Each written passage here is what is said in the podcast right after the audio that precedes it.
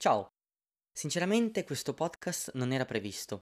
Ci sarebbero state altre cose interessanti di cui parlare, come il fatto che Jeff Bezos non sia più il CEO di Amazon.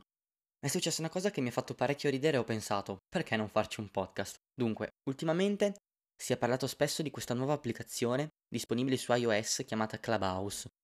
Questa è un social network vocale, ovvero all'interno dell'applicazione si possono creare delle chat rooms in cui si può tranquillamente parlare, fare domande aprire dei dibattiti. L'applicazione è stata creata ad aprile del 2020, ma solo recentemente è diventata virale per tre motivi. 1. Sono stati investiti penso circa 100 milioni di dollari.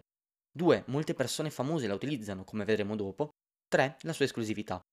La particolarità di Clubhouse riguarda proprio il fatto che non si può entrare liberamente nell'applicazione, ma è necessario essere invitati.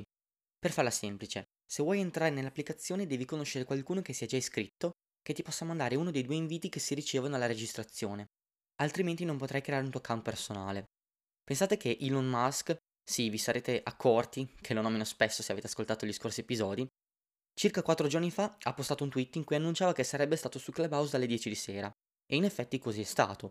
Ha parlato per ben due ore di argomenti come Bitcoin, GameStop, Wall Street, Neuralink e ovviamente non poteva mancare Marte, Pensate che l'applicazione è addirittura andata in tilt e il buon Elon ha raggiunto la capienza massima della stanza in pochissimo tempo.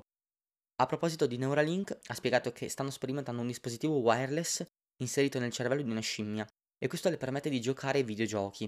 Si tratta poi dello stesso dispositivo che il Tycoon vorrebbe mettere a punto per curare tutte le persone con seri danni cerebrali. Come ha fatto molte altre volte, con un solo tweet è riuscito a smuovere i mercati. Ora viene però la parte che mi ha fatto molto ridere. Una certa Clubhouse Media Group è schizzata alle stelle in borsa. L'unico piccolo ma non molto trascurabile dettaglio è che in realtà non è la stessa Clubhouse di cui ho parlato fino ad ora, bensì un'azienda che non ha nulla a che fare con tutto questo. Ecco qual è il potere di Elon, rendere le persone talmente fiduciose da investire in un'azienda senza prima verificare che si tratti di quella corretta. La società che ha creato l'applicazione Clubhouse non è nemmeno quotata. Bene, nel momento in cui sto registrando non è ancora successo, ma vi assicuro che ieri all'apertura del NISE è stato divertente vedere le persone rendersi conto di aver comprato le azioni sbagliate. Colgo l'occasione per dirvi di installare Twitter per seguire Elon Musk. Proprio ieri ha scritto a proposito di Dogecoin e probabilmente, come ha fatto in passato, se ne vedranno delle belle. Ciao a tutti.